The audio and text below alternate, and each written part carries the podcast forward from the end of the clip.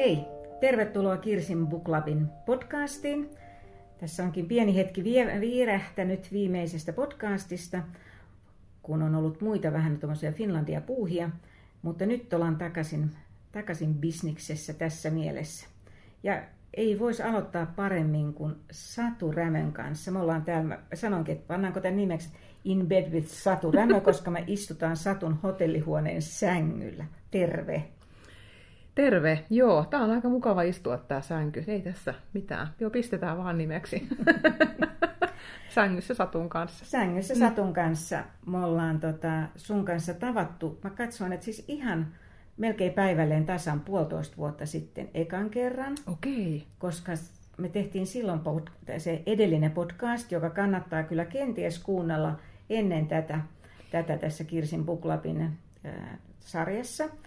Ja silloin oli Hildur juuri ilmestymäisillään. Se ei ollut vielä edes kaupoissa. Ei niin, se oli toukokuun jotain loppua tai kesäkuun alkua, jotain sellaista. Se oli ne, kun oli ne sun julkkarit siellä Islannin Joo. suurlähettilään residenssissä. Jep. Niin, niin, se oli sen jälkeen ihan pari päivää ja sit, siellähän ei vielä kirjaa saatu. Ei ollut, joo. joo. Eli siis mä olin saanut jonkun pdf, minkä mä olin edellisenä iltana tota, niin kuin yötä myöten Hildurin lukenut, ja sit, joten me puhutaan siinä podcastissa tosi paljon siitä Islannista, sun haaveista ja ylipäätänsä sitten niin kuin, miltä se siinä vaiheessa näytti, kun ei yhtään tiennyt, mm. minkälainen tota, menestys Hildur on. Et se on musta, musta se on vähän niin kuin historiallista aineistoa.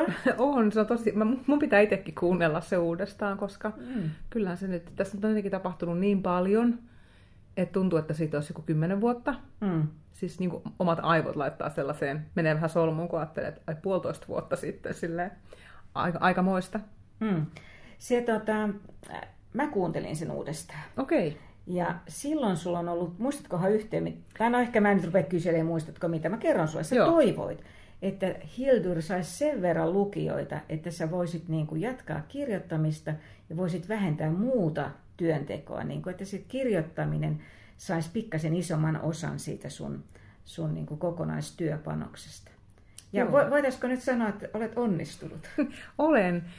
Kyllä voi sanoa. Mä oon nyt jättänyt pikkusen, en kaikkea, mutta pikkusen muita päivätöitä pois. Esimerkiksi sellaiset, jotka sitoo aikaan ja paikkaan, eli esimerkiksi just matkaoppaan ja matkajärjestäjän hommat, niin ne mä oon nyt jättänyt kokonaan pois, koska se, että mun pitää olla tietyssä paikassa tiettyä aikaa, niin on muutenkin alkaa nyt olla niin paljon kalenterissa sellaisia päivämääriä, että mä ajattelin, että tämä menee nyt ensimmäisenä, ja se oli mahdollista, koska tuntuu, että nyt niitä kirjoja niin kuin sen verran on ostettu, että, että se on mahdollistanut sellaisen pienen löysäämisen. Mutta en mä kaikkea ole vielä uskaltanut jättää pois, kun tämä on kuitenkin just sellainen pessimisti-ihminen, että kun tämä on kuitenkin, vaikka tämä menee tosi hyvin täällä Suomessa nyt, ja saa siitä kyllä ihan mukavat palkkiot, kyllä niillä niin pari-kolme vuotta elää sellaista mukavaa keskipalkkaa, mutta sitten mä tiedän, että sittenhän se jossain kohtaa myös loppuu, että eihän niin ikuisuuksia tule kirjoittaa tätä sarjaa Suomessa. Siis sillä tavalla, että... Siis et, nyt mä, niin. mä hirveä niin vastalause täältä. siis mun mieheni, joka on äänikirjalukija, on lukenut esimerkiksi Peter Jamesin sarjaa. Onkohan se nyt tällä hetkellä 36 Okei, okei, okei. Et älä no, nyt rupea sanomaan, että nämä Hildurit loppuu, loppuu tähän näin. Mutta siis sun mentaliteetti on se, että Hildur on ollut viime vuoden Suomen myydyin kirja kaikissa formaateissa, Joo. Niin, niin se ei nyt sulle sitten vielä riitä. Siis riittää, sen, niin se kirjan menestys on ollut ihan järkyttävän ihmeellistä ja siitä mä oon niin vieläkin aivan sillä pääpyörällä. Mutta kun mä mietin sitä, että mitä sitten sen jälkeen, että jos mä jätän kaiken muun nyt pois, niin kuin ihan kaiken, että vain kirjoittaisin hiltyreitä, niin mä uskon, että mä menisin itse niin jumiin siitä ajatuksesta, että on nyt pakko menestyä jatkossakin, koska mulle ei ole enää mitään muuta. Ja sen tietää, miten ennalta arvaamatonta tavallaan tämmöinen luova ala on, että yhteen aikaan yksi on suosittua, ja voihan se olla, että se on jatkossakin, mutta se voi myös olla, että se ei ole. Ja miten se myy ulkomailla, niitä lukuja ei vielä vuoteen kahteen oikein saa sellaista kunnon tatsia siitä, että miten ne 12, mitä käännöstä nyt menestyy. Että toki odotan, että menestyy, että voisi ihan oikeasti vaan kirjoittaa, mutta mä odotan nyt sen vuoden kaksi vielä, niin sitten mä niin kun tiputan ne kaikki muutkin hommat pois, jos se alkaa näyttää siltä, että Hiltur löytää niin faneja ja ystäviä ja lukijoita myös ulkomailta.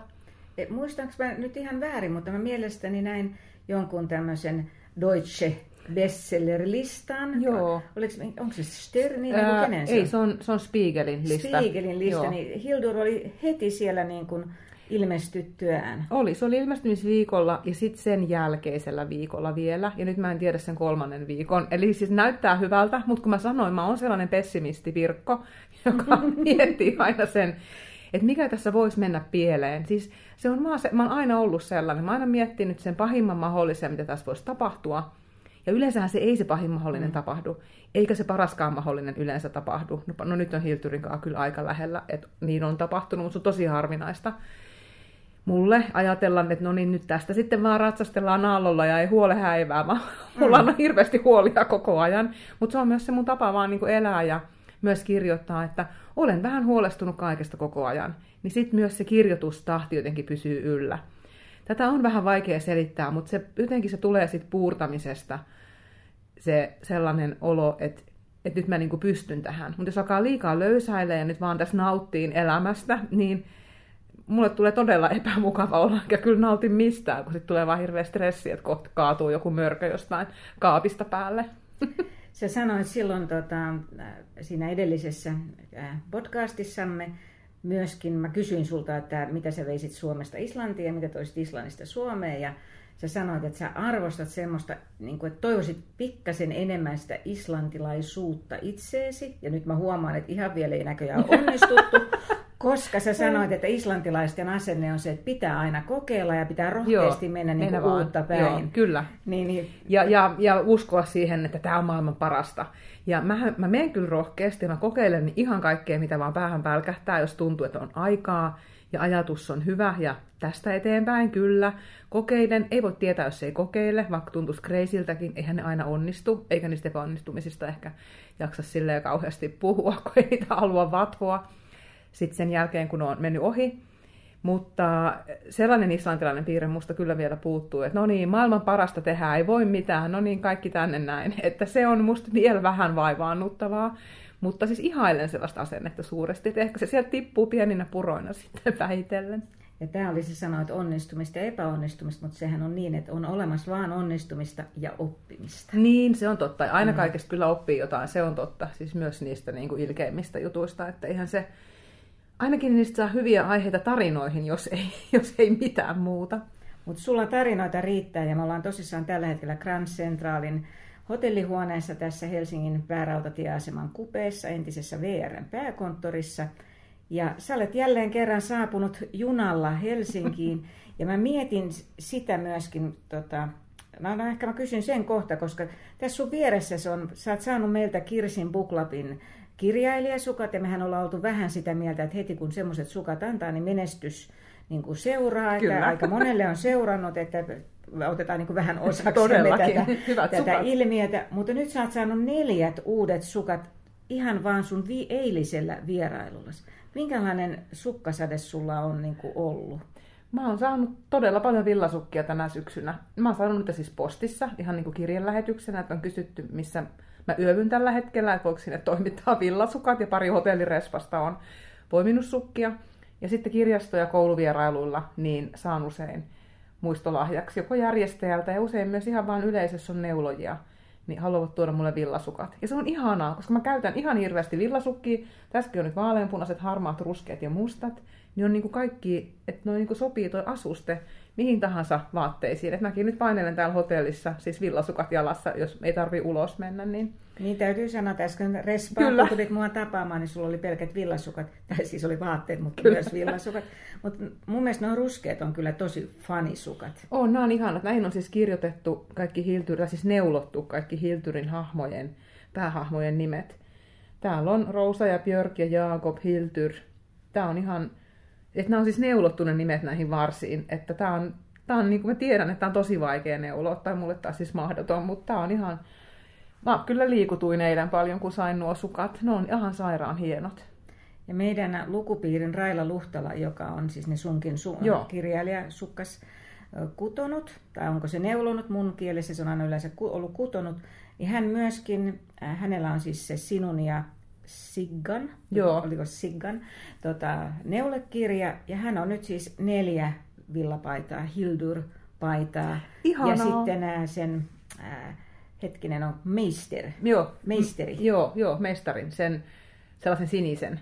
No, mulla, Joo, on, mulla on kuva tässä. joo, Näyttää joo. kyllä, voidaan panna kuva tota, blogijuttuun sitten, mihin, mihin tämä podcasti linkitetään. Että, et, kyllä niin kuin, hän ei varmastikaan ole, niin kuin, vaikka onkin tosi tuottelias, niin ainoa. Että sä oot saanut siis valtavan neuloosin myöskin niin kuin aikaiseksi. Joo, ja sit mä oon jotenkin ihan, niin, mulla on näitä villasukkia nyt kotona ja matkalaukussa ja mökillä ja aina on nyt villasukat. Se on, koska kyllähän nämä kuluu käytössä, kun näitä käyttää paljon, niin mä yritän aina parsia noita kantapäitä, mutta ei ne aina onnistu, niin sitten ne on pitää laittaa kiertoon ja ottaa uudet. Mutta on siis aivan ihanaa, että tämmöinen niinku villasukkasade, ei voisi olla parempaa sadetta. Sä olet tota, tosissaan puolitoista vuotta sitten sulla alkoi tämä, kun Hildur julkaistiin, alkoi tämä myöskin tämä maailman kiertäminen. Tai ehkä ei nyt maailman, mutta siis Suomen. Joo. Nyt kun me ollaan hotellihuoneessa, niin oletko pitänyt kirjaa, että monessako paikassa sä olet yöpynyt viimeisen puolentoista vuoden aikana? Öö, en ole pitänyt kirjaa, mutta jos mä soittaisin mun kirjanpitäjälle ja kysyisin paljon niitä päivärahoja on maksettu, niin ehkä se löytyisi sieltä. Mm. Mm. Mutta kyllä niitä on ollut siis, on mä ollut usein, siis varmaan yhteensä useita kuukausia niin kuin en kotona. Mm. Mulla ei muu, niin kuin, muuten reissupäiväkirjaa oikein ole, mutta, mutta tota, nyt esimerkiksi tänä syksynä mä oon kiertänyt Suomea aika paljon. Niin mä laskin ne tapahtumien määrät, niin niitä on niin kuin 45 Siis kahdessa mistä- kuukaudessa. Niin, kahdessa kuukaudessa. Joo. Joo. Ja nyt, Niin, aika paljon, mutta itsehän päätin. Kukaan ei kysynyt tai pakottanut, vaan itse ehdotin, että tehdäänkö näin. Tota, siis se on tosissaan melkoinen määrä. Ja nyt kun sä tänne olet saapunut tänä aamuna, niin kerropas nyt sun, sä oot ollut ensinnäkin neljä päivää Helsingin kirjamessulla ja nyt me ollaan tiistaissa, messujen jälkeisessä tiistaissa. Niin se, miten sä oot messujen jälkeen ehtinyt teke, tekemään? No okei, mä lähdin maanantai-aamuna aikaisin lennolla Kajaaniin. Ja sieltä mut haettiin tuonne Suomussalmelle, minne mä menin Suomussalmen lukioon. Siellä oli niin koko Suomussalmen lukio kuuntelemassa. Kerroin kirjoittamisesta ja kirjoista ja kirjailijan työstä. Ja Hiltureista tietysti. Oli aivan ihanat haastattelijat, kaksi semmoista lukiolaisopiskelijaa haastatteli mua. Sitten mä kävin syömässä niitä, miksi niitä kutsutaan, niitä, niiden piirakoita, missä on se... Siis, Kalakukko? ei, vaan se, missä on sitä punaista niin puolukkaa juttua sisällä, röttänä. Rön, Voisiko se olla? Mä tiedän, että on niinku rättänä on semmoinen. rättänä, koska se sellainen. En mä tiedä rättänä, mä oon tehnyt itse mustikkarättänä, siitä tulee semmoinen taikina Joo. kanssa. Ne ei ole kyllä piirakoit, mutta mä Ei, en mutta se on semmoinen, mutta siis kaikkia ihanaa. Jota, okay. Mä oon tosi huono näissä. Mä, se oli mulle vaan piirakka, se oli ihanaa täytettä. Sitten lanttutäytteellä ja Karjalan piirakoita. Ja siis oli, oli aivan jotenkin ihana päivä siellä. Me käytiin kattoon siitä Raatteen tiestä tai niinku niistä sodan taisteluista kertovaa näyttelyä. Mä en käydä katsoa vähän sitä siellä Suomussalmella. Se oli ihan hirveän jotenkin upeeta. Ja siis, että on tehty semmoinen näyttely sinne. Siellä on siis niinku videopätkiä, vaietut arktiset sodat, vai mikä sen nimi oli kestää kolme siis neljä tuntia yhteensä se näyttely, mutta mä nyt tein vaan vartin katsoa siellä pari pätkää, mutta teki kyllä tosi ison vaikutuksen, ja sieltä mä en ikinä käynyt täällä. Mä oon käynyt Kajaanissa, mm. ja mä oon käynyt Kuusamossa, mutta mä en käynyt koskaan Suomussalmella. Niin aina kun mä kiertelen näitä Suomen paikkoja, niin musta on ihana tehdä vähän jotain muutakin kuin käydä vetämässä se oma show. Että vähän näkisin jotain siitä paikasta, että on se sitten mennä paikalliselle punttisalille tai sitten just johonkin museoon, niin se on kyllä parasta, tai kahvilaan syömään kaikkia ihania piirakoita. No joo, joka tapauksessa sitten sen lukiovierailun jälkeen mä menin Suomussalmen kirjastoon. Se oli viidestä kuuteen. Siellä oli tupa täynnä, oli aivan ihana vierailu sielläkin ja sitten sen jälkeen me lähdettiin ajamaan takaisin Kajaaniin. Mä otin Kajaanista junan Ouluun, koska Finnairin lento oli peruttu silloin illalla, niin piti vaan keksiä, että no tämä vierailu peruuntuu, jos mä en pääse aamupäiväksi tiistaina takaisin Helsinkiin. Mutta mä ajattelin, että kyllä nyt joku keino on päästä Helsinkiin Suomussalmelta maanantaina, että se nyt voi olla niin kuin maailman vaikein asia. Niin sitten löytyi se junayhteys, että ensin Ouluun, sitten mä Oulussa puolen aikaa vaihdoin junaa. Tulin yöjunalla Helsinkiin, mä olin täällä yhdeksältä. Nukuin tosi hyvin kuin pieni porsas siellä ihanassa junan hytissä ja söin illalla lihapullat ja aamulla kahvia. Ja sitten mä tulin tänne hotellille ja kävin hakemaan mun laukun. Mulla on iso matkalaukku, jota mä oon kaksi kuukautta raahannut mukana, niin se oli mulla säilytyksessä tuossa rautatieasemalla. Ja siksi mä halusin tulla tähän hotelliin, kun mä tiesin, että sitä laukkua ei tarvitse raahaa niin kauhean kauas. Eli tämmöisiä pieniä asioita, kun miettii vähän etukäteen, niin, niin sitten se, ei se niinku tunnu, tämä, niinku kuulostaa hengästyttävämmältä, kun mä kerron tämän, mitä mä oon tehnyt, mutta se on ollut vaan oikeastaan siis kun se on ollut niin kivaa tekemistä, mm. ja sitten kun on kuitenkin saa ne kunnon yöunet, ei, ei juopottele iltaisin, vaan koska ihana lähteä baariin kavereiden kanssa vähän nollaamaan, niin ei mitään sellaista nyt, ei voi olla niin myöhään missään. Ja sitten joka päivä käy treenaamassa, niin sitten niin jaksaa tätä, että joka päivä jonnekin uuteen paikkaan. Niin se on jotenkin, se niin kuin antaa silloin enemmän kuin, se, kuin että mitä se syö omia energioita, niin sitten se jaksaa. Mutta jos tässä nyt lähtisi riekkumaan jonnekin ja, mm. ja unohtaisi treenit ja nukkus viisi tuntia yössä, niin sitten olisi kyllä hermot aika kireellä. Sitä mä mietin just, että sä oot niin kun nyt tässä tosissaan tulee taas tosi lyhyessä ajassa, siis vielä poikkeuksellisen lyhyessä Joo. ajassa, kirjoittanut kolme romaania. Ja nämä ovat sinun ensimmäiset kolme romaania myöskin, koska sä oot ollut sitä ennen tietokirjailija. Joo. Niin, että sä oot todella ollut uuden äärellä. Mm-hmm. Niin, et, et, ja sitten sä annat itsestäsi paljon näillä jokaisella haastattelulla, mm-hmm. siis että mun, niin kuin, vähän tuntuu, että avaat nyt minkä median vaan, niin siellä nyt jo niin kuin, susta löytyy sitä ja tätä. niin. niin tää, tota, et, et mistä sä saat sitä, että sä annat itsestäsi paljon, niin miten sä just tosissaan, onko se, riittääkö se pelkkä uni vai mistä sä niin kuin, saat sitä inputtia itsestä, voimavaroja itsellesi? No kyllä siis se uni on niin kuin ihan pakollinen, koska jos se alkaa jos se ei toimi, niin mm. ei toimi mikään. Ja sitten se treenaaminen, että monet nyt siis ihmetteli kirjamessuillakin, että kun on paljon niitä kaikkia bileitä messujen jälkeen, mm. tai on niitä messujatkoja ja muuta, että, että joko sä nyt lähdet kotiin kello on kymmenen, mä mm. joo, mä menen nyt punttikselle, tai mä menen aamulla ja mun on pakko mennä nyt nukkuu, että mä jaksan mm. mennä. Että, sehän, että siinä pitää kuitenkin tavallaan luopua jostain tosi kivasta, että jaksaa tehdä se, mitä on niin päättänyt tehdä. Niin siitä on kyllä apua todella paljon, siis tämä treeni ja uni. Ja sitten se, että kotona, mä tiedän, että siellä on kaikki kunnossa, mun ei tarvitse yhtään miettiä, miten meillä menee kotona lasten kanssa, kun tavallaan me oltiin tehty se diili, että mä oon syksyn aika paljon poissa. Meille matkustaminen sinne Islannin länsivuonoille on mm. niin työlästä, siis se on just niin työlästä kuin niissä kirjoissa kerron.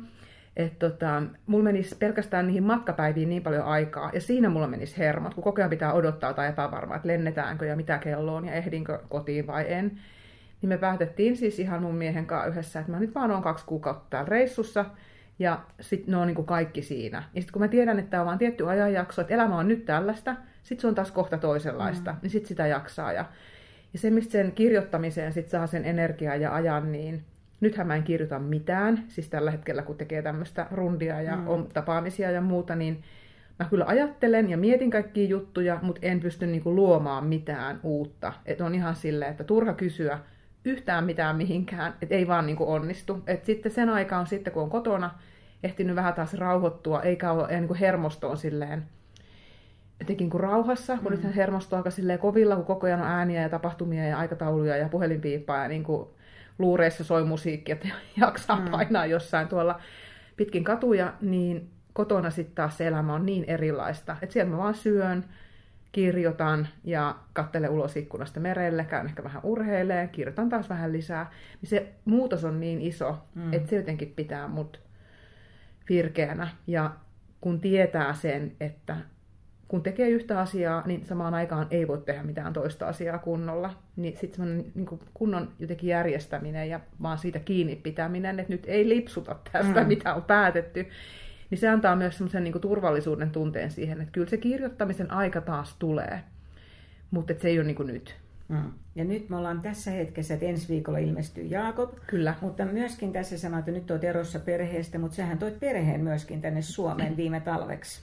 Joo, me asuttiin kevät ja kesä ja talvi Äkäslompolossa pohjoisessa. Me oltiin suunniteltu sellaista jo jonkun aikaa, että lapset oppis kirjoittamaan suomea kunnolla, kun ne siis puhuu ja lukee ja ymmärtää, mutta se kirjoittaminen on kyllä semmoista, että sitä ei opi, jos ei vaan tee sitä joka päivä.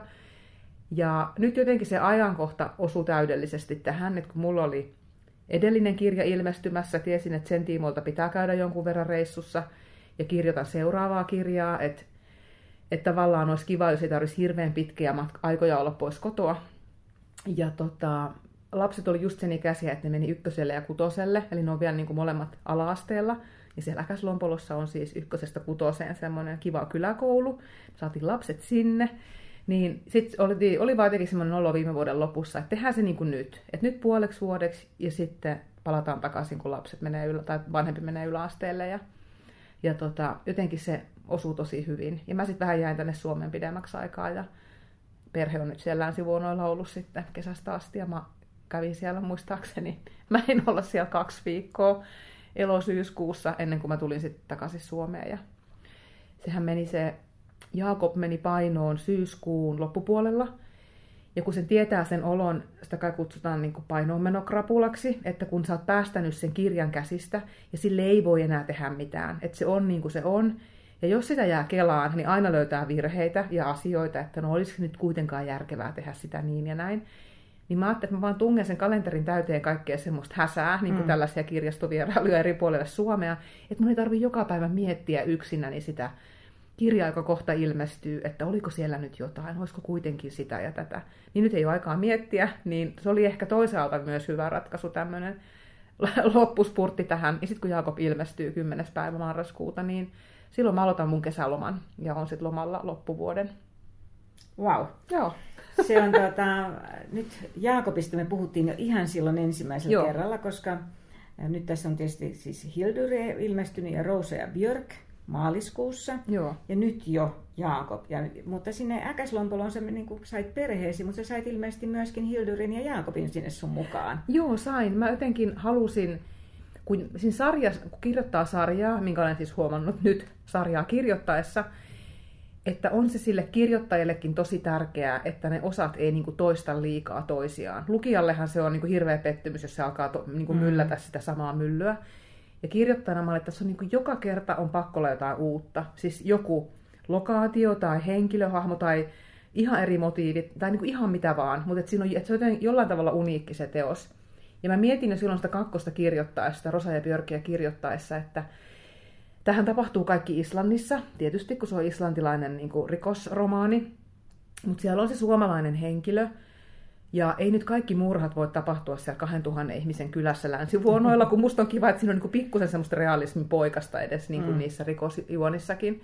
Niin mä ajattelin, että ehkä mä nyt vaan tuon sen kaksikon käymään Suomessa, niin silloin mä saan siihen myös vähän niin kuin happea siihen tarinaan silleen, että siinä tapahtuu jotain uutta, kun nyt se islantilainen tulee uuteen ympäristöön Suomeen ja yllättyy erilaisista asioista ja joutuu keskelle erilaisia tapahtumia, niin se oli mulle kirjoittajana kauhean virkistävää, kun mä aina tuon suomalaisia Islantiin, siis matkalle. Mä olen matkajohtajana ja turistioppaan, mm-hmm. ja sitten mä oon kirjoittanut niitä matkakirjoja, ja kaikki on aina sitä, että mä kerron Islannista suomalaisille. Niin nyt mä sain kertoa Suomesta itse luomalleni islantilaiselle mielikuvitusystävälleni juttuja, ja se oli siis niin kivaa kirjoittaa niitä suomilukuja, että siinä ollaan niin kuin osittain Suomessa ja sitten osittain, osittain Islannissa ja Suomessakin ollaan niin kuin pohjoisessa, että ollaan siellä Kolarilla, niin kuin Kolari, ää, mitä siellä on sillä alueella, Äkäslompolo, Kittilä, niin kuin mm. sillä seudulla. Ja mä nautin siitä niin paljon. Ja sitten kun ne lokaatiot oli tuttuja sen meidän siellä asumisen ja niin kuin lomailujen takia, niin se myös tuli jotenkin yllättävän helposti se ympäristön kuvailu, mm. kun se on erilaista kuin Islannissa, niin jotenkin mä, mä nautin siitä ihan kauheasti. Vau. Wow.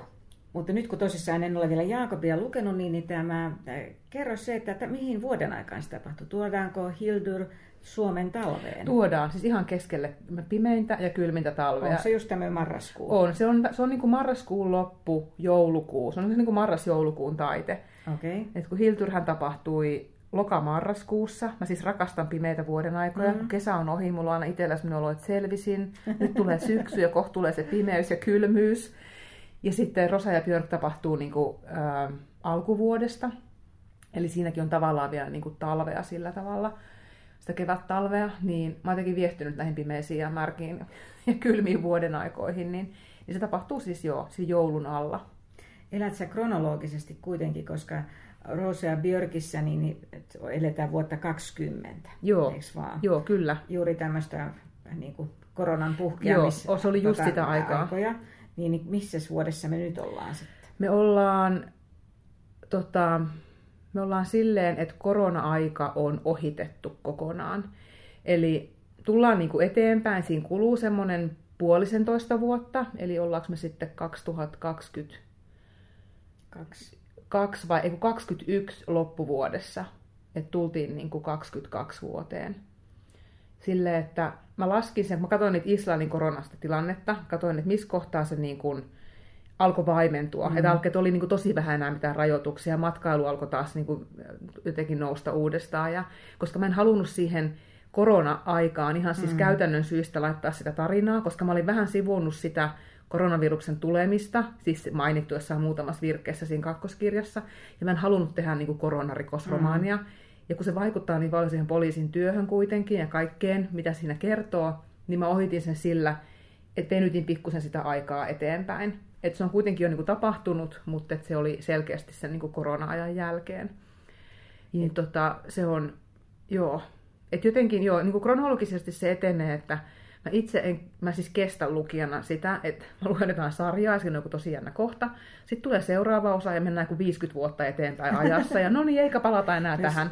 Siis se voi olla, että sitten myöskään Jaakob ei olisi semmoinen hottis, niin kuin se niin, viimeksi niin, kuvasit, jos niin, olisi niin, 50 totta. vuotta menty eteenpäin. Että tosin, Eipä, hänhän niin. nyt kuulostaa kaikin tavoin poikkeusyksilöltä. Että... Mutta tavallaan sille, että se tuntuu niin kuin, että se jatkuu melkein siitä, mihin se viimeksi jäi. Mutta sen korona-ajan halusi hypätä siitä yli. Ja se jotenkin sopi siihen tarinaankin, kun mä aloin miettiä sitä Hilturin perheenjäsenten niitä asioita ja mysteerejä, jotka tavallaan aukesi tietyllä tavalla siinä kakkoskaudella, mm. mutta kolmannes ei vielä kokonaan, niin nyt sitten tavallaan tullaan niin kuin eteenpäin. Ja siinähän tuli jo siinä kakkososassa, niin siinähän tuli jo, siinä tuli Färsaaret peliin mukaan. Joo. Sitten oltiin jo myöskin Katalonias, mikä on ilmeisesti Kyllä. sulle rakas paikka. On, on. Niin pysyykö nämä tota, henkilöt, mitkä näissä paikoissa, nyt kun tämä on aina tälleen, kun dekkarista puhun, ei hirveästi halua ei, niin kuin, ei, mm. tota, juonta spoilata tai mitä on niin kuin, tapahtunut, mutta Färsaaren jengi pysyykö ja pysyykö Katalonian jengi mukana vielä tässä? Tässä kolmannes osassa, niin se, me ei niin, otas mä mietin hetken aikaa, me ollaan siis Suomessa, Islannissa, sit siinä, on, siinä käydään vähän Euroopassa, mutta en vielä kerro tarkemmin, että missä. Mutta että Färsaaria joo sivutaan, mutta sinne ei mennä. Et okay. Mä ajattelin, että se, että se pysyy jotenkin tarina sillä tavalla tiiviimpänä, että ei mennä niinku liian, että ei tule liikaa sitä, että ja sitten hän lensi taas mm, uuteen mm, paikkaan. Mm. Niin se Färsaaret on sellainen asia, joka mua kiehtoo itse tosi paljon. Mä en ole siis koskaan käynyt siellä silleen pitkiä aikoja. Mä oon pysähtynyt siinä satamassa sillä lautalla, Joo. mikä menee Tanskan ja Islannin väliä. Ja mä oon ajatellut, että joskus mä haluan kyllä kirjoittaa siitä enemmän, mutta että sen aika ei ole niin kuin nyt tuossa Jaakob-kirjassa. Mutta siitä kyllä siis sitä käsitellään, mutta me ei, niin kuin, me ei mennä sinne Färsaarten joulukuuhun. Tota, nyt kun tässä on tosissaan, sä oot tehnyt, niin kuin sanoinkin tässä, niin, niin tiiviissä ajassa, niin miten tämä sun oma kirjailijuutes, kun sun identiteetti silloin ei vielä ollut oikein tämmöinen romaanikirjailija, mm. niin miten se on nyt kehittynyt? Mitä sä oot oppinut niin kuin kirjailijana tässä? No joo, tota... Onpa muuten tosi vaikea kysymys. en, mä, tota, en mä oikein siis tiedä. Mä oon miettinyt niitä mun työskentelytapoja. Ne on ihan samat. Ja niihin on ehkä tullut sellaista, en tiedä onko se taikauskoa, mutta sellaista, että en muuta nyt mitään, että käsis tehdään tällä Times New Romanilla kakkosen pistekoolla, ykkösen rivivälillä, tallennetaan aina sinne samaan paikkaan ja automaattisesti menee pilveen. Ja sama vanha tietokone vuodet 2015 ja siihen ei saa enää uutta käyttöjärjestelmää ladattua, mutta mä en uskalla vaihtaa sitä, koska mä pelkään, että jos joku taika nyt raukee, No mä oon ostanut uuden näytön, että mä voin kytkeä sen mun vanhan räppänä sit siihen uuteen näyttöön, että se niinku on silmi, niinku sille silmille parempi, mutta mä oon miettinyt, onko mitään muuttunut, niin uh, mä luulen, että musta on tullut vähän nopeampi tajuamaan sen, että missä kohtaa tarina on liian löysä tai liian sellainen että niin kuin epätodellisen tuntunen, siis siinä tarinan maailmassa epätodellinen, että tämä on nyt niin kuin laiska tai huo, niin kuin laiskasti ajateltu mm. minulta, että mun on pakko keksiä tähän jotain lisää, että tämä ei voi laittaa tällaisena, vaikka se tavallaan kuulostaa hyvältä, mutta kun mä näen sen tekstinä, niin on sille, että ei, että tämä tarvii niin kuin 500 kiloa lisää asiaa, että sitä voisi puristaa vielä pikkusen lisää. Niin tuon mä oon ehkä oppinut tässä kolmosta kirjoittaessa parhaiten, että tai siis parhaiten sellainen asia, joka mulle mieleen siitä, mitä mä oon oppinut, että, tota, että sen, ähm, ne muokkauskertojen niin kuin välillä tapahtuu aina niin paljon hyppäyksiä, ja nyt mä niin kuin vähän näen, mitä ne hyppäykset on ollut joka kirjassa, niin jos ne hyppäykset niin kuin vähän pienenis tästä eteenpäin, että pystyisikö tekemään pikkusen valmiimpaa tekstiä, jo ekaan versioon. Mä en ole varma, mutta mä oon niinku mm. niinku ajatellut, että mä niinku ehkä vähän haistan, missä kohtaa se on. Että tässä on se eka pommi nyt, että tämä pitää niinku purkaa ja sitten tehdä uudestaan, kun se pitää joka tapauksessa tehdä uudestaan. Että sitä jotenkin sen kustannustoimittajan kanssa, kun meillä on niin hirveän hyvä tiimi, sen Hanna Pudaksen kanssa on tehty nämä kolme kirjaa siis yhteistyössä, että kun hän on ollut koko ajan mun kustannustoimittaja, niin meillä on niin, niin kuin, toinen sanoo yhden sanan, toinen tajuu heti, joo mm. mä tiedän, mä teen sen. Ja sitten viikon kuluttua, nyt mä tein sen, mitä sä oot mieltä? Oho, parani tosi paljon, että just hyvä piika, hyvin meni. Mm. Tavallaan meillä on niin kuin hyvin semmoinen suoraviivainen ja, ja sellainen tajutaan toisiamme niin kuin heti. Ja kun se on nopeutunut, se meidän välinen kommunikaatio, niin sitten se oma kirjoittaminenkin jotenkin, siis ei se kirjoitusvauhti, vaan se niin kuin valmiin tavaran jotenkin niin kuin laatu on, että sitä saa niin kuin nopeammin vähän parempaa. Niin se sanoi, että mä kuuntelin Helsingin kirjamessulla, se sanoi, että sä teet edelleen sen Excelin ensiksi. Joo, kyllä. Ja sitten siitä tulee, että kolmas versio alkaa olla sitten vähän niin kuin niin kirjan tyyppinen, niin. että sitä kehtaisi näyttää jollekin muullekin kuin sille yhdelle ihmiselle maailmassa.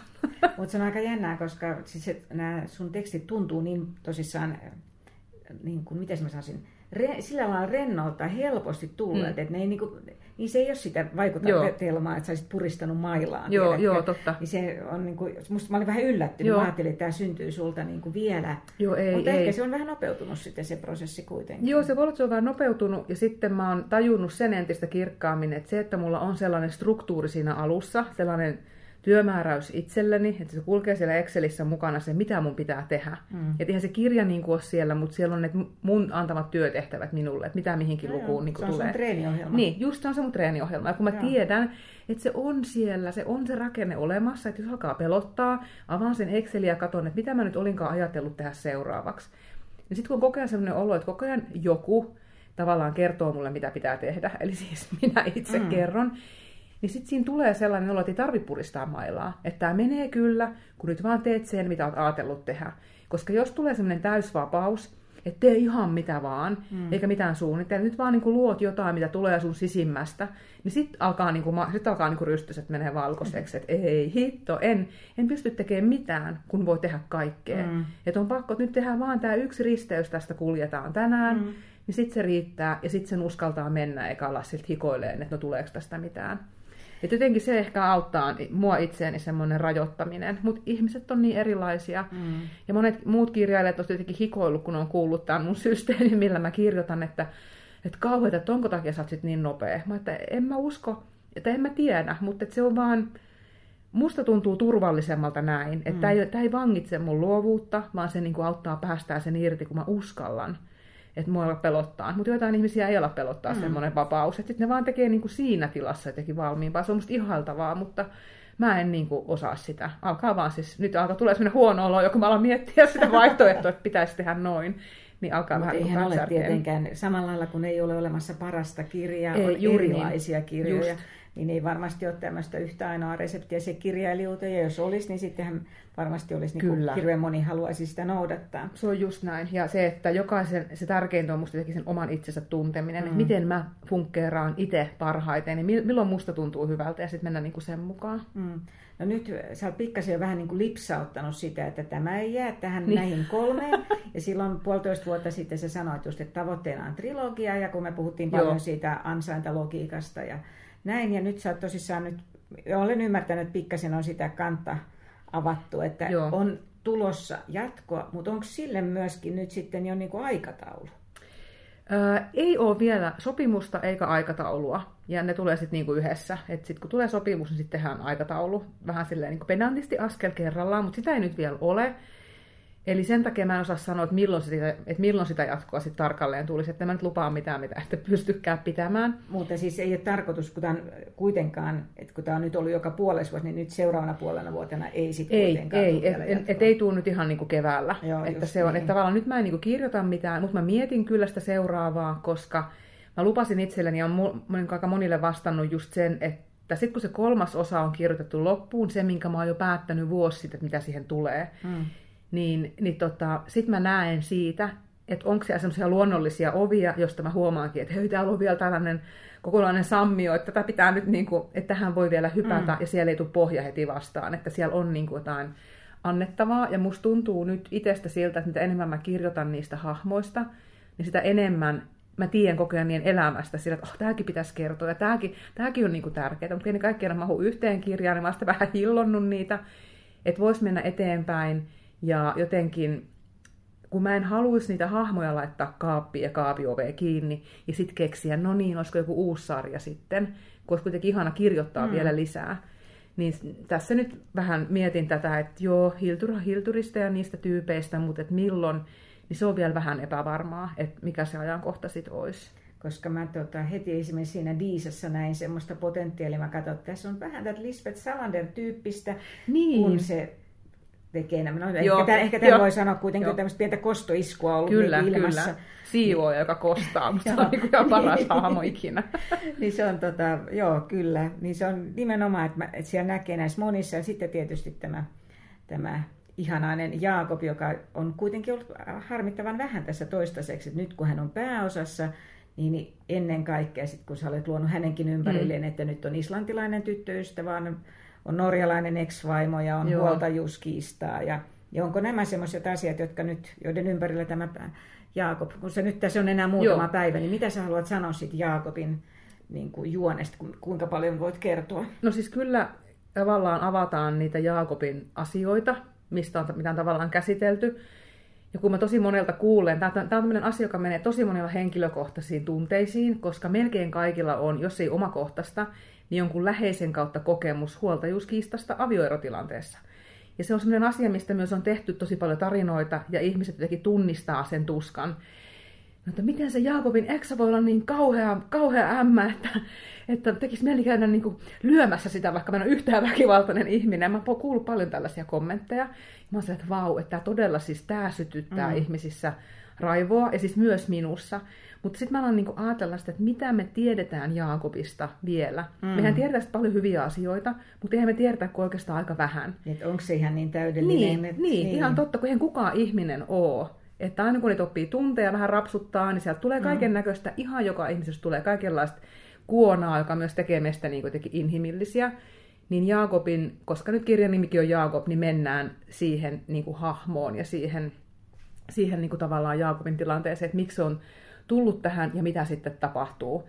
Ja sitten ne rikosjuonet tavallaan niin kuin kulkee siinä mukana. Ja ollaan sitten Suomessa, Lapissa ja sitten Islannissa. Ja on tosiaan talvia, joulu lähestyy ja jotenkin siis mä oon, mä oon niin kuin vähän aina antanut itseni vähän miettiä sitä kirjaa, kun se oli, sitä oli hirveän stressaavaa kirjoittaa, koska oli vähän kiire ja sitten kaikki se edellisten osien menestys ja se, että se nousi jossain kirjaston varatuimmat listoilla niin kuin jonnekin ykköspaikalle. Mä oon sille, että rauhoittukaa, tämä on ihan kesken tämä käsis. Ja niin kuin mä, että nyt hei, hold your horses, että nyt vähän rauhaa tähän.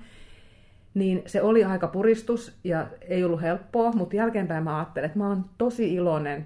Että kun nyt mä voin niin olla sellainen islantilainen, että minä onnistuin. Mä en olisi tehnyt mitään toisin siinä kirjassa. Ja mä ihmettelen, että mä selvisin siitä Siis mun äiti kuoli vielä silloin viime keväänä. Niin kuin kaikki Niin. niin. Niin, niin isoja asioita koko pyöri siinä ympärillä. Ja sitten se yksi käsi siellä, joka tiedän hyviä ideoita ja huonoa tekstiä, että mitä tästä niin kuin tulee. Mm. Ja mä oon, siis mä oon tosi iloinen, millainen siitä tuli. Ja en tiedä yhtään, miten ihmiset tykkää, mutta minä tykkään siitä. Ja se on musta niin kuin, että se ei nyt, mua ei harmita siinä tällä hetkellä mikään. No mutta onpa ihana, onpa Ihana ihana, tunne. ihana tilanne, mutta tämähän on nyt niin kuin sit myöskin elämässä tapahtuu kaikenlaisia muita asioita, niin, niin nyt kun sä oot ollut tämmöisellä tahdilla, niin sä et ole vissiin ihan ehtinyt vielä oikein surra. En, en varmasti ole, koska se meni sitten kaikki perukirjoitus ja kaikki sellainen asia, mikä tietysti haalin itse, että minä voin tehdä nämä, että se on myös oma tapa niin kuin surra ja no, myös iloita molempia, mm. niin kuin nyt tämä kirjankin osalta, että iloitsen juoksemalla tukkaputkella mm-hmm. ympäri Suomea. Ja semmoinen niin toiminnan kautta aina teki elänyt niitä tunteita läpi. Niin mä uskon, että nyt kun mulla on loppuvuodesta sitten se mun kesäloma, jota en ole vielä tänä vuonna, enkä oikein viime vuonnakaan pitänyt, niin saattaa olla, että siitä ei ehkä tulekaan kauhean iloinen loma. Että mä oon myös niin kuin jotenkin vähän valmistautunut siihen, että se ei välttämättä tulekaan ole niin kuin pelkästään silleen palmujen alla hengailua ja mm. naurua. Että se voi olla myös aika vaikeeta, mutta tavallaan pakkohan se lepoon kuitenkin ottaa mm. ja käsitellä sitten myös niitä tunteita, mitä ei aina niin kuin ehkä tekemällä saakkaan Mm. työstettyä. Sitä ei tiedä, mitkä tunteet niin, tulee. Ei tiedä Niin. yhtään. Niin jotenkin, nekin pitää ottaa jotenkin silleen mielenkiinnolla vastaan, että jaa, tämmöistäkin on. Ja nyt elämä Mm. on taas tällaista. Että tavallaan sekin on semmoista yhtä seikkailua sitten. Ja sehän voi olla tietenkin monen vuoden prosessi Se voi olla, joo, kaikkea kyllä, näin, se on just näin, että eihän ne viikossa tai kuukaudessa mitkään isot asiat koskaan tapahdu. Mm. No, mutta yksi asia, iso asia kuitenkin, mikä nyt ilmeisesti on tapahtumassa, niin TV-sarja on tulossa Joo, Hiltyristä. Se on hienoa. Ja Islannissa mm. filmataan, eikö Joo, niin? kyllä, se on tarkoitus. Joo, ja nyt tota, mä olen aikaisemmin tutustunut Matti Laineeseen, joka on Joo. ilmeisesti tässä käsikirjoittajana, eikö vaan? Joo, hän on niin suomalaisena ää, pääkäsikirjoittajana, eli tehnyt tavallaan ne treatmentit ja, ja kirjoittanut sen niitä ensimmäisiä jaksoja, mitä tavallaan sitä pitää valmistella. Mä en siis taju TV-sarjan teosta mitään, mutta nämä on näitä juttuja, mitä mä oon niin kuullut tässä matkan varrella tuotantoyhtiöstä, että nyt me tehdään tämmöinen ja tämmöinen, ja sitten pystytään esittelemään tätä siellä ja täällä. Ja nyt ollaan jo aika pitkällä, että siinä on nyt saksalainen ja islantilainen tuotantoyhtiö niin kuin virallisesti mukana. Ja mikä tarkoittaa, että ne jakelijat ja on niin kuin rahoitusta todennäköisempää saada, kun on niin kuin useampi, useampi niin kuin isompi kokki sopassa. Mutta se tosiaan kuvataan Islannissa ja mä toivon, että se, ja kyllä mä niin kuin vähän tiedänkin jo, mutta toivon, että sitä tapahtuu mahdollisimman paljon, että siitä sarjasta ei tuu samanlainen kuin niistä kirjoista. Mm. Koska sit musta ei ole yhtään jännää katsoa niitä, jos niissä tapahtuu kaikki ne asiat, mitä mä oon jo kertaalleen miettinyt. Että musta on ihanaa nähdä se, että minkälaisen tulkinnan joku toinen, ja siis Matillehan tulee tähän islantilainen käsikirjoittaja pari, okay. että se tehdään englanniksi, että minkälaisen teoksen ne tavallaan tekee näiden teosten pohjalta, että oma teoksensahan se on. Ja musta on ihana mennä kattoon sitä, kun se on valmis, mutta mitään tavallaan muuta mä en... Olen kyllä vastaillut kysymyksiä, jos on haluttu jotain niin kuin lisätietoa henkilöhahmoista mm. tai, tai mitä ikinä, niin se on ollut tavallaan silleen kiva olla tietysti avulias ja mukana siinä ja kuulla vähän kuulumisia silloin tällöin. Mutta mä en niin kuin soittele sinne tuotantoyhtiöön joka päivä, että no miten siellä nyt menee, kuka nyt, ja kuka näyttelee Jaakobia, kuka suomalainen mies, joka osaa neuloa, niin näyttelee Jaakobia, että mä tavallaan haluan pitää sen itsellekin vähän silleen yllätyksenä, että sit voi vaan nauttia, kun se aikanaan, nythän ne ennustaa, että se olisi katsottavissa 2025, mikä on tosi nopea aikataulu. Mm. En mä tiedä, onko se mahdollista, tuleeko se tapahtumaan, että noi TV-tuotannot on aina aika eläväisiä, että kaikkea voi tulla viivästyksiä ja kukaan ei tiedä, mutta, mutta et, katsotaan. Mä toivon, että mä joskus voin katsoa sen TVstä ja syödä popcornia ja olla silleen, että onpa ihana hiltys. Aika, aika moni muukin, muukin toivoo Kyllä. tietenkin tätä ja tiedetään sitten niinku Matti, joka on kirjoittanut Sorjosta, on tehnyt Paratiisisarjan ja kaikkea ja sitten, sitten tota, Elias Vitikka Dekkarit myöskin, mistä, mikä hahmo on ollut myös hirveän... Niin kuin, on ihana, mä oon lukenut joo. tai kuunnellut ne kaikki, on, on tykännyt tosi paljon. Musta joo. on ihanaa, että siellä on sellainen käsikirjoittaja, joka laittaa paljon paukkuja hahmoihin, siis henkilöhahmoihin, että se ei ole vaan juonen kerrontaa A-sta b vaan että se henkilöhahmojen rakentaminen sen TV-ilmaisun kautta, niin mulla on tavallaan sellainen niin turvallinen olo. Mm. Tässä taas sellainen turvallinen olo itsellä. Mm. Että joku, joka osaa ja jotkut, jotka osaa ja tietää sen homman, niin ne tekee sen. Ja mun ei tarvitse tavallaan nyt stressaa eikä miettiä mitään. Että se on niin kuin hyvissä käsissä. Niin on kyllähän sellainen iloinen olo siitä. Mä kysyin meidän lukupiiriltä, että onko jotain, mitä halutaan Sadulta erityisesti kysyä. Ja nyt tässä on monta asiaa jo käsitelty, mutta nimenomaan tämä meidän neulojamme Raila sanoi, Joo. että lähetti kysymyksen, että toi, mitä jos nyt sitten kun tämä filmaus tapahtuu, mm-hmm. TV-sarja tapahtuu, niin mitä henkilöhahmoa sinä haluaisit näytellä? Mä en osaa näytellä, niin mä halusin sellaisen hahmo, jonka ei tarvitse sanoa mitään. Mä voisin vaikka olla siellä punttisalilla, kun Hiltyr menee treenaa jossain kohtauksessa, ja mä voisin väkertää siellä jotain leuanvetoja taustalla. Se olisi musta siistiä. Että niin, se on vähän cameo Niin, just sellainen, niin kuin, joka vaan niin kuin, pistäytyy siellä. Mutta että mulla ei ole mitään tavallaan, en mä koskaan näytellyt missään, se ei silleen se ei niin kuin silleen kiehdo mua. Musta ihana katsoa, kun muut näyttelee, mutta mä en niin kuin lavalla jonkun toisen roolia, niin ei se ei vaan... Se tuntuu jotenkin niin tosi jotenkin ihmeelliseltä, että ei. Mutta joo, sellainen joku punttisalli heevo, mä voisin no, olla niin, siellä. Nyt Maatille niin. kannattaa laittaa tästä Viesti, viestiä. Kyllä. Voitko laittaa mut sinne vetää niin, leukoja? Niin, niin. No, mä luulen, että se saattaisi kyllä tota, onnistua. Toi, äh, nyt mä kysyisin vielä sen, että kun sä oot ollut nyt ehkä siis näitä haastattelukertoja mm. on ollut todella lukuisia ja nyt tässä mitä 45 tässä syksyssä jo. Onko nyt jotain semmoista, mitä sä haluaisit sanoa, mitä sulta ei yleensä siis kysytä, mitä kukaan ei nyt kysyä? No, siis mä rakastan puhua niin kuin niiden kirjojen tai ne tarinoiden teemoista, koska tämä on vasta asia, jonka mä oon tajunnut toista kirjaa kirjoittaessa. Mm. Siis semmoinen niin esirippu tavallaan vedettiin mun silmiin edestä silleen hups, ja se tapahtui, kun mä luin siis varmaan ehkä sadannen kerran sitä Stephen Kingin kirjoittamisesta kirjaa. Ja siis mm. mä vaan rakastan sitä teosta. Mulla on siis, mä oon lukenut sen niin monta kertaa.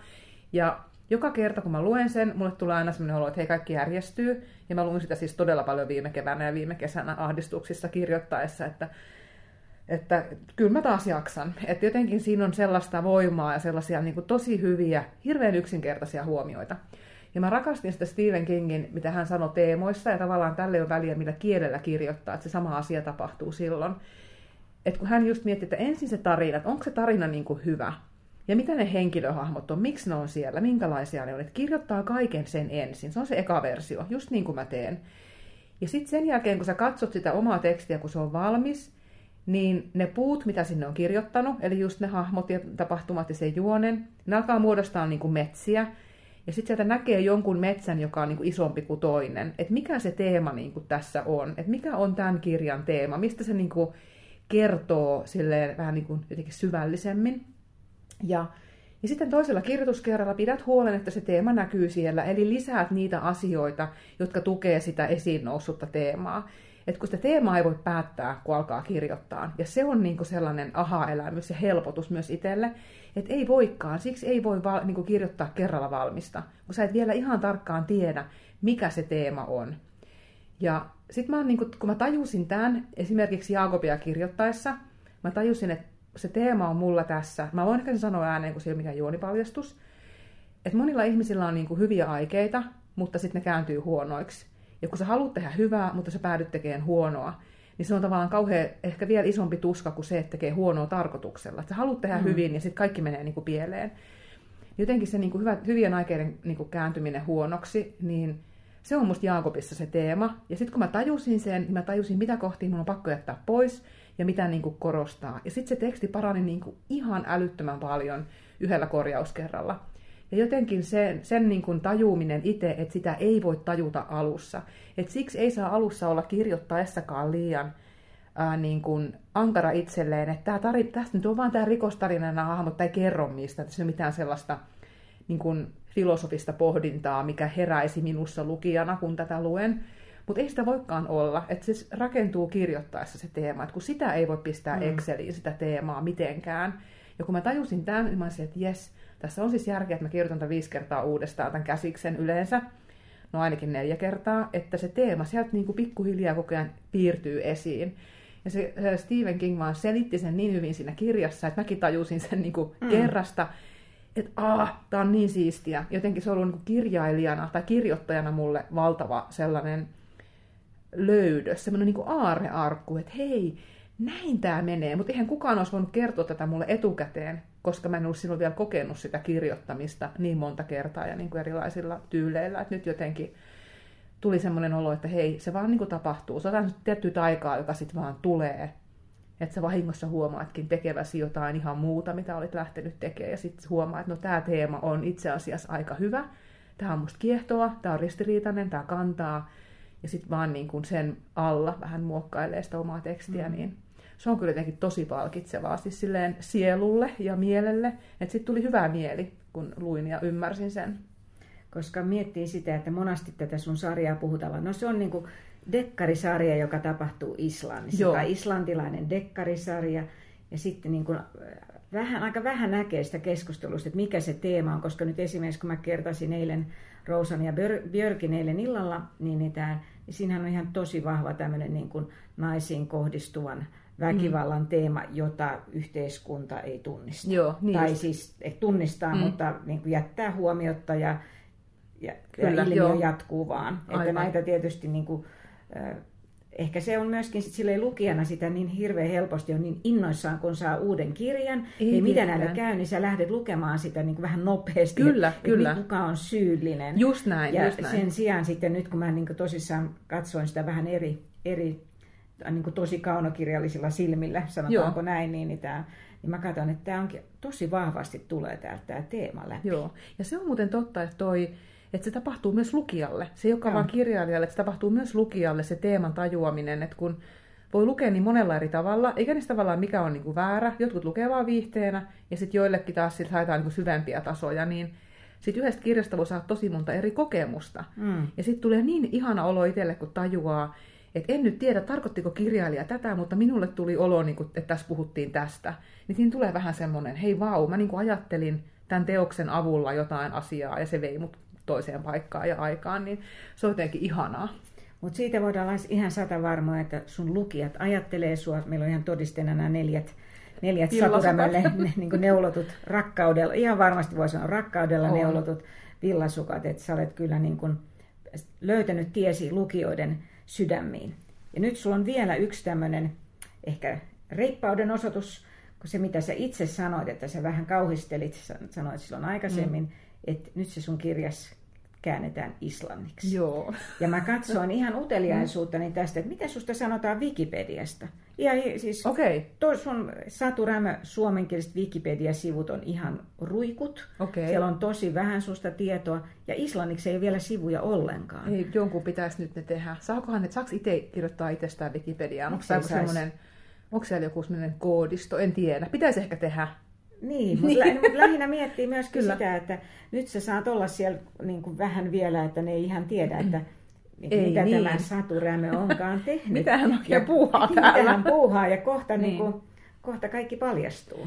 On ja se on tosi jännää, koska se ilmestyy siis ensi syksynä, että se on niin 24, eli vuoden kuluttua. Ja me tehdään käännöstä parhaillaan, tai siis sitä tehdään, niin multa välillä kysellään mm. tarkentavia juttuja, koska on jännä huomata, että kun kirjoittaa islantilaisille, niin mähän tiesin jo, että Hilturia ja myös niitä muita osia, niin tullaan vähän lyhentämään, koska islantilaisille ei tarvitse selittää, mitä on slauttyr, mitä se makkara on, semmoinen mm-hmm. harmaa makkara. Kaikki tietää sen. Että sitä sieltä tulee niinku sieltä vähän sellaisia poistoja. Mutta sinne tulee myös lisäyksiä. Ja tämä tuli mulle yllätyksenä, koska kun mä vaikka sanon, että Hiltyr menee ostamaan tarjouskleinureita, eli semmoisia tarjousmunkkeja mm. tädilleen, koska sen mielestä ne tarjousmunkit on niitä parhaita, niin sitten se käänteen halusi tietää, että onko se kauppa, mihin hän menee bonus vai krounan. Meidän kylällä on siis kaksi ruokakauppaa. Ja mä olin, että no, totta kai se on se bonus, kun se on se halpa halli, mutta hän halusi varmistaa multa, että onhan se se. Koska islantilaisille se, että kerrotaan, minkä nimiseen kauppaan mennään, niin se antaa niitä merkityksiä mitä sitten taas suomalaisen lukijan ei tarvitse mm. tietää. Sille riittää, että ne on tarjouskleinureita. Että se on vähän, että meetkö Alepaa vastokkalle. Mm. Niin mä että aivan, että tähän tulee myös lisäyksiä. Että sitä käsikirjoitusta niin kuin muokataan. Ei nyt paljon, mutta eniten näistä käännöksistä. Ja se on ollut tosi mielenkiintoista seurata, ja mua jännittää todella paljon se, Öö, ei se, että sanooko islantilaiset, onko tämä huono vai hyvä tämä kirja, tai että onko täällä jotain niin kuin, tarinoita meidän kylältä. Totta kai siellä on, mm. mutta mä yrittänyt vaan pilkkoa ne silleen, että ne on tunnistettavia. Mutta se, että miten sitä kirjaa arvioidaan, että kun mä oon kuitenkin ulkomaalainen, mulla on kansalaisuus ja kielitaito, mutta kyllähän mun kielestä kuulee ja nimestä näkee, että ihan toi nyt täältä ole. Että miten sitä kirjaa arvioidaan, onko se niin kuin ulkomaalaisen kirjoittamaa yritelmää islantilaisesta rikoskirjallisuudesta, teetkö sillä tavalla, että miten se ulkomaalainen nyt näkee meidät, että puhutaanko tästä, vai puhutaanko teoksesta niin kuin yksinäisenä, vai siitä, että miten hyvin mä oon onnistunut niin kuin jotenkin kotoutumaan tänne Islantiin ja kirjoittamaan tämmöisen tarinan tänne. Et kun mä en tiedä, miten ne sitä katsoo, kun ei ole kukaan aikaisemmin kirjoittanut ulkomaalainen Islantiin sijoittuvaa rikos, tämmöistä sarjaa, joka sitten käännettäisiin islanniksi, että miten sitä, mitä siitä sanotaan, ja ja niin kuin, mitä, mitä mieltä ne oikeasti on, kun siellä julkaistaan hirveän paljon tosi hyvää rikoskirjallisuutta, ihan niin kuin oman kielistä. Että miten, miten sitä vertaillaan. Ja musta on niin kuin kaikki, se on ihan hir- siis on pelottavaa, mutta silleen niin kuin hyvällä tavalla niin kuin kutkuttaa se ajatus, että mitä tulee. No niin, ja nyt mä sanon, niin. että nyt tämmöinen tiedät, että rauhoitu, rauhoitu, koska hyvin tulee menemään. No, koska katsotaan. tähän mennessä on kaikki mennyt niin kuin, sä et mm. osannut kuvitella kuitenkaan, että se on mennyt Ei. ihan näin hyvin, niin nyt luodetaan siinä. Mikä se oli se islantilaisten lause? Pitää aina kokeilla ja olla reipasta, olla rohkea. Niin, just näin. Ja kyllä tämä on, mitä? Uh. Niin, uh, joo, niin, kiitos tietysti. Kirsi sun sanoista. Kyllä se on just näin. Mm. Ja mä kiitän sua tästä podcastista. Saas nähdä, ollaanko taas puolentoista vuoden päästä katsomassa, että miten nämä, mistä sä nyt puhut, on niin sit toteutunut. Se on ehkä sitten, kun se TV-sarja on tiedät, se tullut ulos, jos se menee tämmöisessä aikataulussa, niin sittenhän me ollaan vähän semmoisissa havinoissa. Ollaan sitten ollaan keskustelemassa siitä. Ehkä yhdessä niin. käsikirjoittajan kanssa, kuka tietää. No niin, hei Matti mukaan, se no niin. niin hienoa. Että... Just näin. Mut hei, voimia sulle nyt tähän tota, talven ja nyt sä sanoit palmun alle. Haluatko sä kertoa, mihin sä menet nyt rentoutuslomalle? No joo, siis mä lähden Kuubaan. Heti kun Jaakob ilmestyy, niin mä lähden mun puolisonkaan matkalle. Ja me ollaan siis oltu siellä aikaisemmin. Se oli meidän ensimmäinen yhteinen ulkomaan matkakohde joskus 20 vuotta sitten. Paikkahan on hieman muuttunut siitä. Ajateltiin vaan mennä sinne, sieltä jäi niin hyvät muistot. Ja sitten mä mietin kyllä ihan siinä pienenä detaljina sitäkin, että siellä ei toimi kännykät. Että kun siellä ei ole mitään vapaita wifi-verkkoja eikä ja roaming on niin kallista, että sitä ei vaan niin kuin voi tehdä sieltä. Että silloin on pakko laittaa puhelin kiinni ja hyllylle. Niin se on aika, äh, se on ihanaa, kun on pakko, niin sit ei ole saavutettavissa, joten uskon, että siitä tulee niin kuin todella mukava ja semmoinen hermostolepää loma. Mä voin sitten sanoa, että ehkä tästä tulee sitten sullakin niin kuin toisenlaisia uutisia, koska Me ollaan mun puolison kanssa, joka matkusti Joo. ihan hirveästi siinä elämänvaiheessa, kun me vielä asuttiin Aasiassa, että oli hyvin vähän sitä yhteistä aikaa, niin me oltiin lomalla Australiassa, paikassa, millaa millaa putousten lähellä, ja tota, mä tulin siellä raskaaksi ja tyttären nimi on Milla. Että, että Okei, jos tämmöisiä tuleeko meille havannat? Joo, ei. Kaksi, meillä on nyt kaksi lasta ja mä oon nyt, se on aika, aika hyvä määrä. Mutta hei, eihän tästä elämästä kyllä koskaan tiedä. Niin, pitää aina kokeilla. Niin, se on just näin. Kiitos Satu ja kiitos tota kaikille, jotka olette kuunnelleet. Seuratkaa Kirsin ää, myöskin blogissa kirsinbooklab.com.